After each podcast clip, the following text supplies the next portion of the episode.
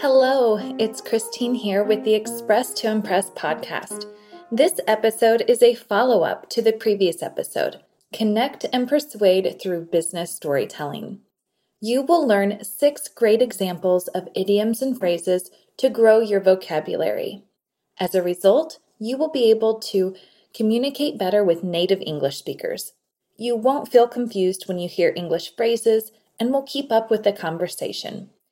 As always, there will be an exercise at the end for those looking for accent modification training.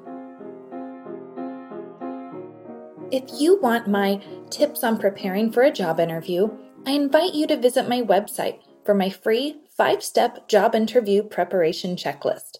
This checklist has already helped thousands of people worldwide perform well in interviews and get jobs they love. To sign up, visit my website at express 2 impress.com.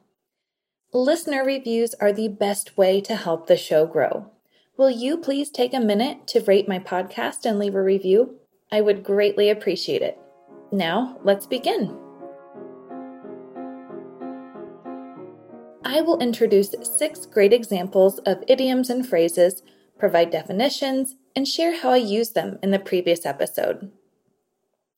First, we have drive something home or drive one's point home. So let's take a look at how I use this idiom. While I don't have to tell stories to do my job, telling them feels like a natural way of driving home points that's not possible by simply sharing advice. This means to emphasize an important point so that it's clearly and fully understood. Now we have benefit of the doubt. Let's see how I use this phrase. But I decided to give him the benefit of the doubt. This means to trust that someone is telling the truth or behaving properly, even if you have your doubts. Now we have to take the fall for someone or something. Let's see how I use this idiom. She saw how taking the fall for the miscommunication could disarm the other person and pave the way for getting to the root of the misunderstanding. So, taking the fall means to accept blame or punishment for someone else's misdeed, often intentionally. And now we have to pave the way for something or someone. Let's see how I use this idiom.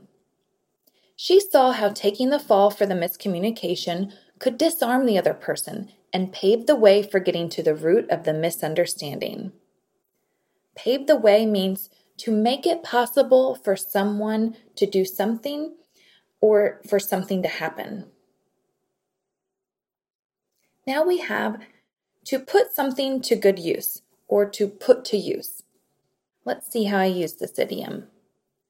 I'm going to give you some business storytelling techniques that you can put to use right away. This means to apply or use something effectively. And finally, we have the phrase rule of thumb. Here's how I used it. As a rule of thumb, most business stories can be told in two minutes or less. Rule of thumb is an approximate method to do something based on practical experience rather than theory. So it means in general, so rule of thumb. Now you know some examples of idioms and phrases to use in a conversation. I encourage you to start using these expressions today. If you are thinking about a job change anytime soon, now is the time to invest in training to reach your goals faster. With my online courses, you'll learn how to find jobs, create a standout resume and cover letter, optimize your LinkedIn profile, and perform well in interviews. Among the more than dozen handouts, you'll get an employee benefits exercise, interview questions exercise, and a sample resume.